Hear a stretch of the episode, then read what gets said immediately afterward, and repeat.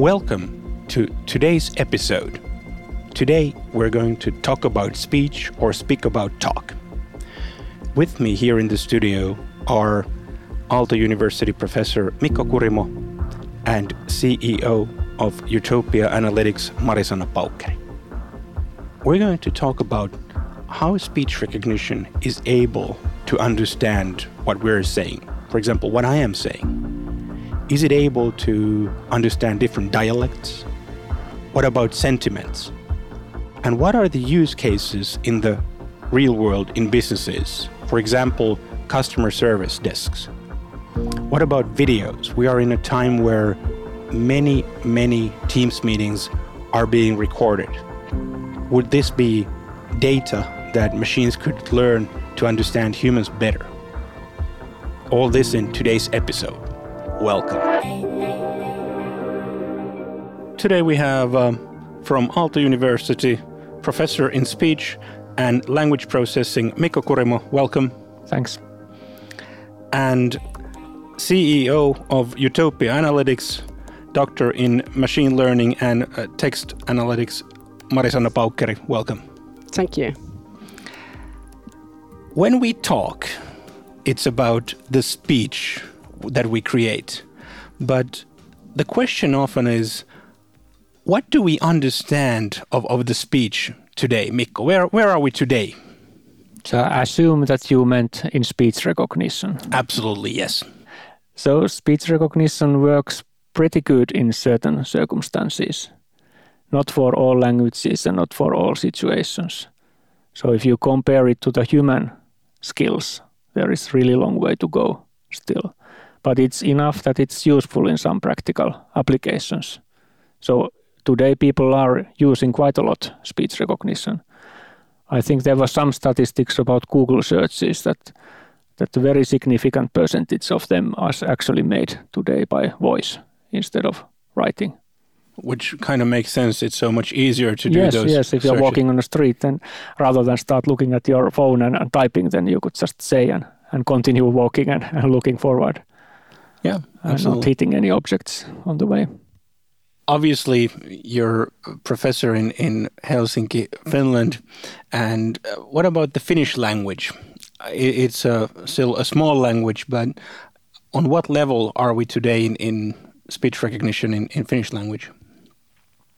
Obviously, it's not as as good level as in English or the other, let's say, top ten major languages in the world but it's not, not the worst one either if you think that there is almost 7,000 languages in the world. So I think we are certainly within the top 100 and maybe even more.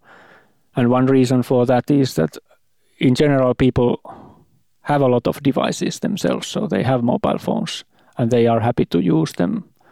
And I think the technology is pretty advanced here. So that has kind of improved the situation for Finnish. But the problem is that we don't have that much material in Finnish than, for example, in English. So that kind of sets some upper limit there what we can do with Finnish speech recognition. If we're looking at Finnish language, what kind of situations are the ones that we understand well? So I mentioned about the data. So basically those situations that we have most data from. So we have about 3,000 hours of parliament speech from Finnish parliament. I, I think so. I think there we can achieve the best word error rate. Of course, reading is typically easy to recognize, but that's not a natural speech. And also the parliament, if we think about politicians, they're probably easy to recognize because they typically speak quite clearly, I would say. And they read their speech from paper so it mm-hmm. helps. Could also, yes, could be, but they are kind of professional actors in a way that they can ma- manage speaking quite well. That's why they have been elected, typically. Um, and what is difficult, I would say, that if we take conversations between two people who know each other. So, for example, if I, you are sitting in the bus and then there are two people sitting behind you and talking something about their matters, you may not even understand very well if there are some background noise and, and so on. So this is the hardest also for machines to understand if there is a lot of contextual knowledge that the signal doesn't have it. So you have to just know, know to be able to understand what they actually mean. That actually makes sense. That if you listen to two people who know each other well, th- there's so much that doesn't need to be said in, in that situation. They understand their background, whatnot. Yes. Even as a human being, it's difficult. Speaking is really interesting phen- phenomena because you kind of unconsciously take into account the one who are you- you are speaking to and kind of your your relation. So basically, it's a kind of minimization. So you don't give any extra information. You just provide the message in a way that the other people understands it. I think we already found a very good use for the machine because you mentioned, Mikko, that there's 3,000 hours of parliament speech. Because I would say that to make a human being to to listen to that, it would be a, a cruel punishment. So luckily, machines are doing that for us. If we look at uh, speech recognition, and once we understand, once the machine understands the speech, we can move into text analytics where are we now with, with text analytics when, when there's more material for speech recognition? Yeah, speech recognition usually means that you transform the speech record to a text, piece of text. And uh, there are many things that can be done with a text. For example, in companies, there are many tasks done manually nowadays. For example, taking notes from meetings or transliteration on of interviews, which could be done automatically also. Or there are, for example, in customer service organizations, there are different kind of things that are done currently manually, like there can be a team of um, quality assurance who listens to the customer calls, maybe afterwards from the recordings. But this could be done automatically to find out whether the agents follow the guidelines given to them, whether they, they say those things which should be said to each customer, or also the recordings could be analyzed so that the reason why the customer called in is automatically analyzed and in that way the company knows all the time what kind of incoming calls they are right now or yesterday how the situation is different today than yesterday. So, in a way, business decision makers could get uh, almost real time data on why customers are taking contact into the company. Yes. For example, uh, nowadays, let's say there are 50 agents answering to the calls, and 10 customers call at the same time about some minor problem somewhere. Uh, these 10 different people won't talk to each other that nowadays this kind of problem but if, if we had the speech recognition system and, and uh, text analytics on top of that we would right away notice that now there are 10 different conversations about the same topic. Wow, now is something very badly wrong. Yeah, and I immediately start to think that it helps uh, in transparency because one thing that you men- mentioned was meeting memos that because and I'm guessing now, but if we would go into most companies and say, "Hey, from today on, we start recording the meetings," the immediate reaction would be, "Oh no, it's it's scary. It's now now I should think what I say." Well, you should think what you say in the first place. But on the other hand, it is about transparency. If we're having now a meeting and I say, I, I strongly disagree that we publish X, Y, or Z, and still we do it, but if we can go into the recording and we can actually search the recording, it's also it helps in transparency of the company and and also my own position. So there there's a lot of different views in in having your speech recorded. And it also helps in, in this parliamentary example the transparency of the politicians on what they said last year. And we could compare on what they say now about the same topic. If we have these kind of tools to find out what was the the uh, topic somehow I, I don't think this is going to be very popular among politicians. Just guessing. No one uh, all of us we have opinions and we may change them because the circumstances change so that's totally okay. Maybe a very simple question but why do we need to study speech? Why do we need to understand speech automatically in the first place? Hmm. Why do we exist? Yes, I, I would say that speech is a very human thing. So this is something that kind of defines us as, as humans because speech has been developed just as a kind of fastest or most efficient way how to communicate between people, how they can quickly change thoughts And while they are collaborate. run, running and doing dangerous things at the same time. So they can really shout to each other and and change their opinions and, and so on. So it is very, very interesting also in the kind of humanistic way. But of course, in technical way, there are lots of applications that, which could be enhanced if they were based on speech instead of text or, or some other means of interaction. Today we do a lot of routine work, uh, which could be helped with this kind of speech recognition tools. Many of us don't want to do routine work, and we would like an automated tool to do it for us, and we can focus on something more interesting. And I was starting to think what you said earlier on that people who are, uh, if they can be guided uh, in a, let's say, a call center environment, that because th- there's not, not the possibility that you could get feedback from your work all the time. There's no supervisor for each person, so that you can actually get feedback on your work constantly. Yeah, the best thing for an employee would be that there's someone all the time telling you whether you do good things or not so so well in what you are uh, working on. But this kind of speech recognition and, and text analytics tool on top of that could advise you that now in this customer call you remember to say all those three things, but you didn't remember to say the fourth thing. Next time please remember to do that. Or it, it could say that now the instruction you gave to the customer was not right. So if the customer has this and this and this kind of situation then this instruction is not the right one to give. The other one is the, the right uh, thing to say. So these are analysis ca- which can be today done automatically.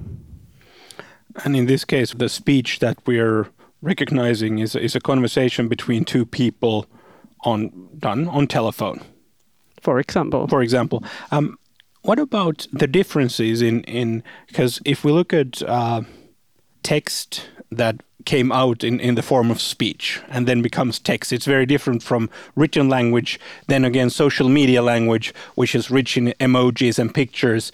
How is it difficult? Uh, what's the difference in in understanding these different forms of, of text?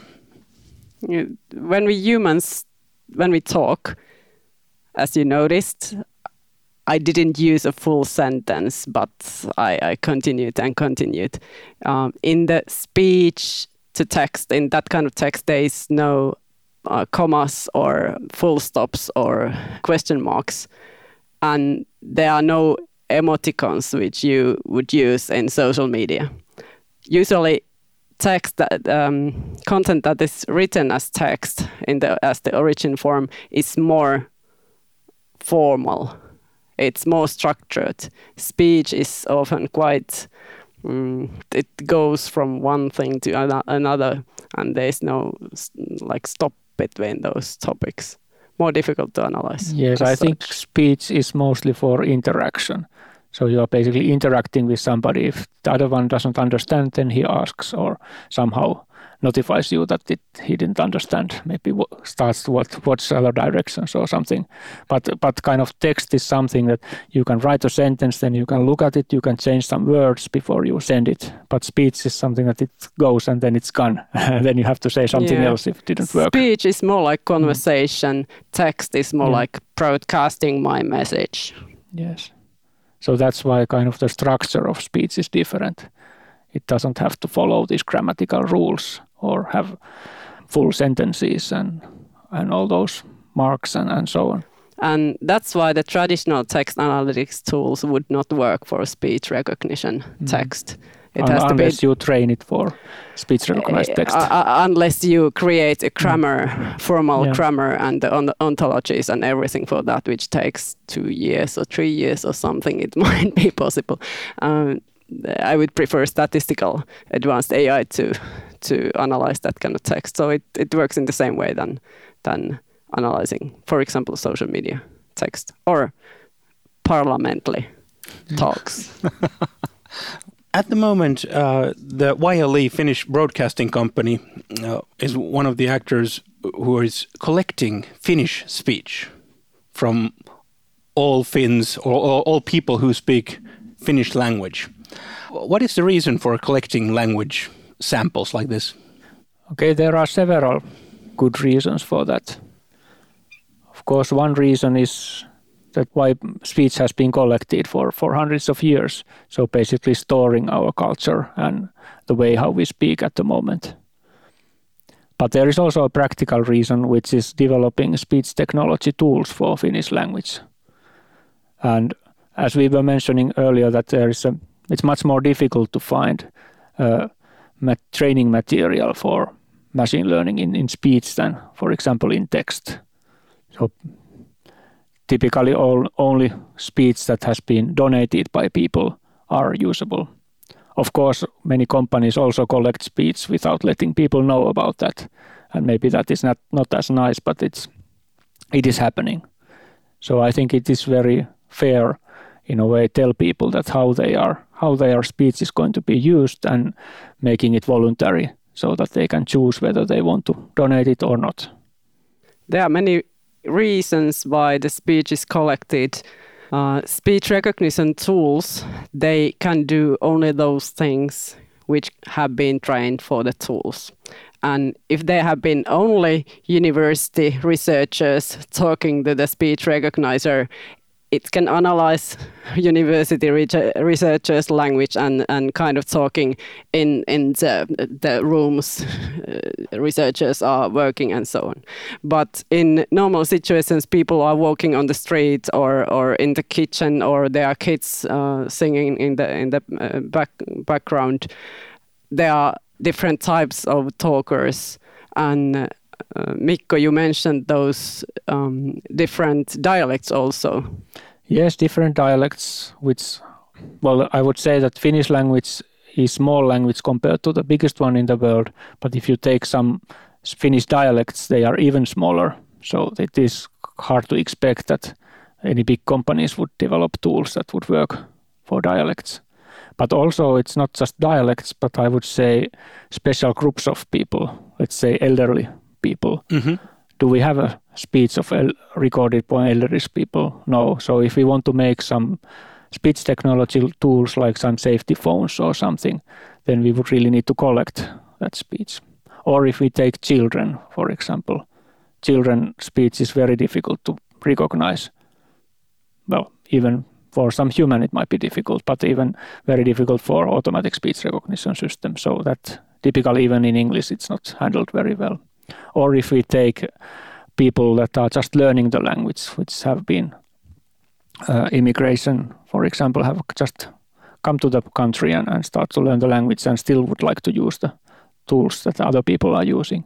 So how to collect language of those people. I hear uh, that it is about democratization of the tools so that elderly people can use speech recognition services, kids uh, people who are speaking the, the language that we're recognizing as, as a second or third language, and, and so that most all people could use it. Yes, and also democratization of the developing, so that it's not just the big companies, Google, Microsoft, Amazon, Facebook, Apple, who develop the tools, but also smaller companies could do it, even individual people if they are knowledgeful, if there is data that is public available or with certain restrictions, of course. You both mentioned that having the training data, training material is essential. But uh, what are the other reasons why speech recognition is at the level we are today? Um, so, one big reason is that people have started to use it, which kind of uh, creates some market for it. There will be funding for it, and also there will be kind of accumulating accumulated speech data. And then, of course, if you look at the last 20 or last 10 years, there have been lots of uh, development in the algorithms that are doing speech recognition or artificial intelligence in general. So that has kind of made tremendous steps further. And then the last thing is the uh, computer technology, so the graphical processing units and, and so on. So there has been a lots of lots of improvement in the computational capacity. Speech recognizer need quite a lot of computing power, and now there are more computers basically. So now it is better and better to use speech recognizers. And not just the big supercomputers, but also kind of the cell phones on every pockets of people. They also have quite significant computation power in them if you compare them to old phones, for example. Part technology and, and part data. Yes, and, and the habits of people. Absolutely. What is the area in, in speech recognition and, and applications of it that you are most enthusiastic now? What is happening right now that is really interesting to you? So, right now we are in this corona situation once again in Finland, and those phone calls called to this uh, medical helpline to ask corona or other medical related question is one place where speech to text and text analytics could be used. So, for example, the system automatically could check whether the medical experts give the right instructions for the patient or the person who calls, or whether they remember to say everything that should be said in in the situation where the caller is. And whether the the attitude the the tone of the expert is good for the or friendly for the caller. Uh, the problem may be that there have been so many calls to these phone numbers that uh, there's a lot of need for people to be there and and they need to work too many hours. So we need to check that they give the right instructions but also to educate new people to be answering to the questions. I think that's a great example because it seems that in this especially this case we need more and more people. So educating the ones that that just join the forces, and at the same time, it's a great tool for feedback. That you have a kind of automatic quality assurance. Did I remember to say all the things? Because we're talking about exactly. people's health and, and, and safety. Exactly. It is very good to have a double check there. What about you, Mikko? Yes, I, I can definitely agree with Marisa. And I think this kind of uh, phone-based customer service is really going going strong and in future as well. So it will be important area. But I could bring two different applications that I have been uh, working and thinking about this. So one is all this video material what has been recorded during the last hundred years on, and even more in the last few years. So this is kind of kind of this last century's uh, cultural heritage is mostly nowadays in, in the video form. Percentually not that much in books as, as before, but now is everything is in, in video. So if, for example, we would look at YLE's archives for the last hundred years, so what these archives have inside, so that, and it is mostly inaccessible at the moment since the kind of meta information for each programs is very limited. So we're, we're not able to search yes, ba uh, based on topic or if I'm interested in, in, I don't know, horses. Yes, yes, yes. So kind of these things that are not recorded or, or marked there. So what could be there? We could study the, how this modernization of Finnish society how has been happening and when people stopped smoking publicly and when they started to use mobile phones and, and so on and so on. So this is kind of an interesting study material, but also kind of interesting material for all kinds of knowledge that there is that could be reused. Another interesting application, which is very recent, is that, that for example, myself, I'm sitting in the video meetings from the morning to evening all the time. Most, ma- I think many most people are, can feel yes, for you. yes, and many of those meetings are actually recorded. So that would be a very useful resource if we had tools to process those all those recordings. So, for example, all my lectures, what I'm giving, all the project meetings that I'm having, and all the meetings I'm discussing with students, how their thesis work is going on, so that if we could look back what we discussed last time, since not everything is, is in kind of handwritten notes. So all of this material is very valuable. I think everybody has this kind of material which could be used.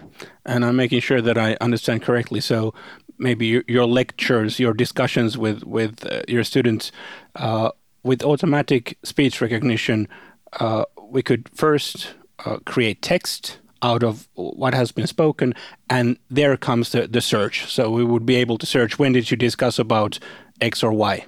Yeah, so text is very useful thing in, in searching because the text-based searches are there already. And then kind of based on this text index, we could also extend it with all other information if there was some interesting things happening there, which could be detected from the voice. But kind of text would kind of be the browsing interface, how to go through this material. I, I find it very interesting because also I think I, I have had our fair share of, of Teams and Zoom and whatnot meetings, and occasionally we, we tend to have our, our cameras on. So uh, I find it difficult to make notes at the same time when I'm still trying to look at the people if, if there's a presentation going and then I have to mute my mic when I'm doing notes. So that would be really great if we would have a, a, a searchable memo of everything that is spoken in, in the meeting. And it would be very cool if it was even transferred to the formal text format because the speech kind of text is rather difficult to read manually. Absolutely. And this is a kind of side product of the current situation. So previously we didn't didn't record the meetings and the participants didn't wear a microphone and there was no videos and so on. But now we have all these, so it's a really valuable resource. And again, uh, something external that happened because of corona virus. So suddenly we are in, in a situation where we have a lot of material also in, in companies. Exactly. If you're looking from today into the future, what do you see? What are the is it technology that is moving forward? Is it the applications? What is the value we can expect from from speech recognition in the future? So I think all of the things that we mentioned is is advancing. So the computational capacity is advancing, algorithms seem to be advancing all the time, and also the data being collected. And that kind of opens up the room for many many useful applications that are still not here today but are almost usable. Uh, just one thing that we didn't talk before, I could mention. How about learning foreign languages? Mm-hmm. So, what are the possibilities that, that currently nowadays you need a human teacher to give you feedback? But if if you would be using automatic feedback, how much that could help you in, in learning the language? And again, bringing it to more people than those who are just able to yes. have a. Yes, those who can't just attend things, who have to sit at home or doing other works, so they can't travel or also. So how how that would kind of all this kind of educational aspect, what there is. This is a very my personal favorite question, especially for you, Mikko, as you have been spending a large part of your life with this.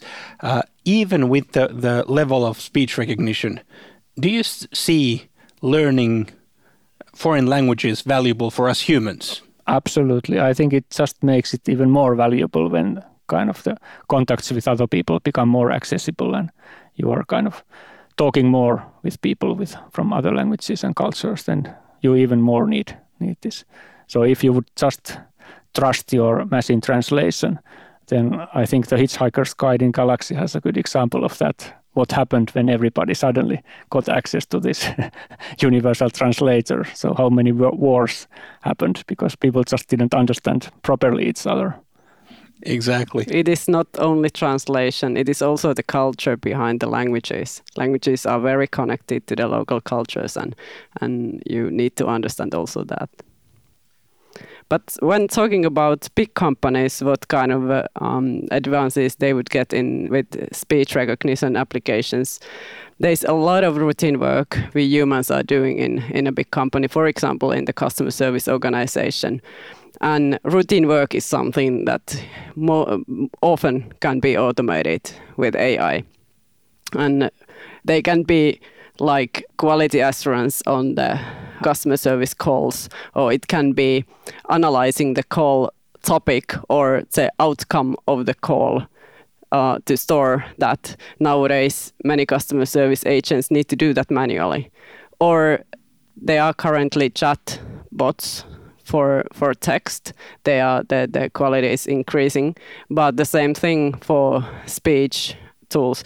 I have to say that customer calls done by robots won't happen anytime soon because we humans we are so good communicators that it's very difficult to make an AI to do the same what we humans so fluently do with each other communicate but to analyze the content and help the agents to, to make better decisions during the customer call or after the call, those are the, the work what AI can help. So we're again in a situation where it's not about human or machine, but it is human together with machine that creates the best results. Yeah, think about the tractor coming to the field. It's not there, there on their own. There's a human uh, letting the tractor to do what, what it is best, and then the rest is uh, left for the human. It is the same thing in these AI um, uh, systems. The AI does the routine work, the hard work, and then human is left for all the things that need human intelligence and those rare things that don't happen very often. Where so we don't have enough training material. Yes, that's exactly the thing. One of the questions um, I was talking with my colleagues that, that we're going to have a podcast on on speech recognition. One of the questions that rose was that do we always have to go from speech to text to understand it? Uh, no. So there are some applications where the so-called end-to-end systems so actually optimize the system to produce our uh, result what we want and not to kind of optimize it to make perfect text and then from text to other results. So for example, one thing that we are doing at the moment is is fi finding named entities. So finding important words. So we don't have to recognize everything perfectly before doing that. We can basically do it directly from speech. Just optimize the systems to produce those words well. Another thing is uh, machine translation that was mentioned here already. So we don't have to make a perfect text in the source language. We just have to make a perfect outcome in the target language. So we don't have to kind of squeeze all the information in this text and then open it again for other language, but we can kind of optimize the whole systems to do it at once. In general, it is better idea to build one system uh, to to do all the work and give the outcome like Mikko explained. But for example, in a situation where uh, customer services have already data in text format and they have created, for example, machine learning tools to analyze that text. Uh, adding speech to text is just adding one more uh, type of data. So this kind of omni-channel uh, analysis comes easier. So it is more cost efficient way to use the existing systems uh, if they are able also to analyze speech to text kind of data. Excellent. It's always nice to talk about speech. So uh, thank you, Marisa. Thank you. Thank you, Mikko. Thanks. Thank you for joining us today.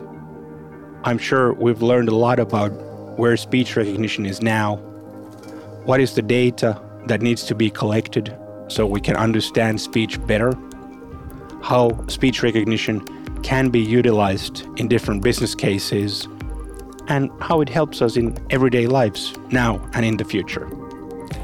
I want to thank Mikko Kurimo from Aalto University and Marisanna Paukkeri from Utopia Analytics. I hope you have a great day.